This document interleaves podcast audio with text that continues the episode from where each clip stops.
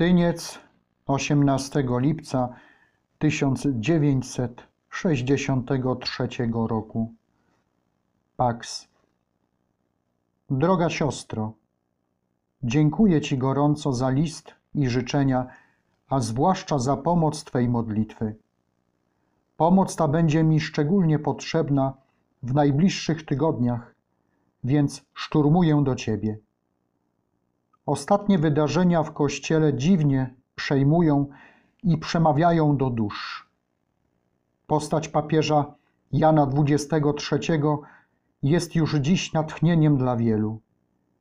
Jego krótki pontyfikat był jakimś przejściem Pana i pozostawił w całym świecie jakiś niepojęty zapach Bożej natury, która jest prawdą i miłością.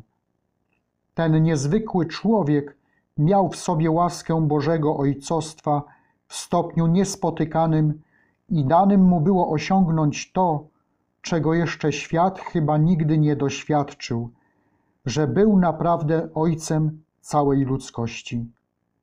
Ten starzec śmiertelnie chory znalazł dość siły, by nie tylko pootwierać drzwi kościoła, ale jakby poprzestawiać jego ściany, a dzieła tego dokonał jakby bez napięcia. U papieża Jana nie znać było żadnego napięcia. Cały był odprężony i odprężający, wszystkim się cieszył, na wszystko miał czas. Prawdziwy pastor et natus, mistrz sztuki żeglarskiej, uchwycił w żagle kościoła nowy, ożywczy wiatr. A choć sam nie napisał tylu mądrych encyklik, co jego poprzednik, wszystkich pobudził do myślenia. Stwarzając nowe fakty teologiczne, rozpętał teologiczną myśl i ożywił teologiczne zainteresowanie nie tylko w Kościele, ale i poza nim.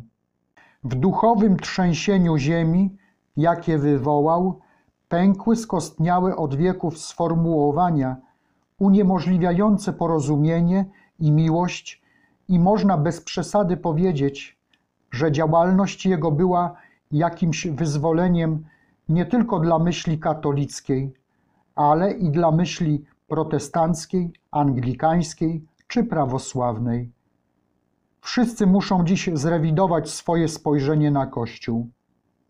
Jeżeli cechą dobrego przełożonego jest nie tyle samemu pracować za dziesięciu dla drugich, ile z tych drugich wydobyć maksimum dobrej woli i radosnego wysiłku, to Jan XXIII okazał się zdumiewającym przełożonym.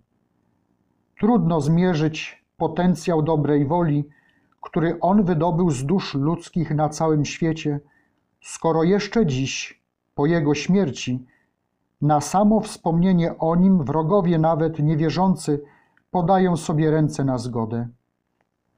Przełożeństwo jego zabłysło szczęśliwym światłem na soborze, gdy unikając zewnętrznych interwencji autorytatywnych i pozostawiając ojcom zupełną swobodę, faktycznie tak bardzo od wewnątrz wszystkim kierował duchowym swym wpływem, że nie było chyba nigdy soboru, który by był tak kierowany duchem papieża jak drugi Sobór Watykański, który słusznie nazwano Soborem Jana XXIII. To wszystko zda się wskazywać, że papież Jan był jedną z tych wyjątkowych postaci, którymi Bóg przemawia do całej ludzkości w momentach decydujących dziejów i gdy wśród zamętu świata i szumu różnych ideologii blednąć zaczyna ślad Chrystusa i zamazywać czystość Ewangelii, słodki głos Ducha Świętego delikatnie naprostowuje kierunek, mówiąc: Tędy droga. A wówczas jakieś rozradowanie ducha ludzkiego wieści, że go dotknął Pan.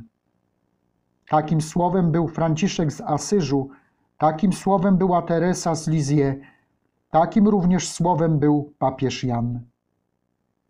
Słusznie powiedziano, że był to jakby żart Ducha Świętego i jeszcze jedna ilustracja do tej zasady, że infirma mundi elegit Deus.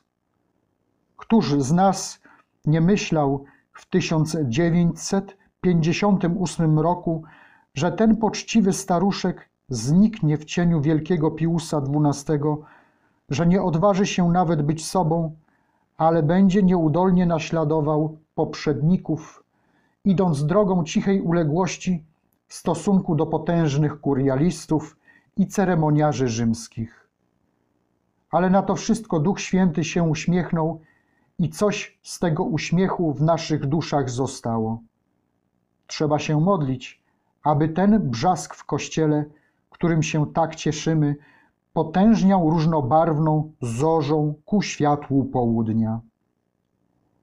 Błogosławię in Christo, Ojciec.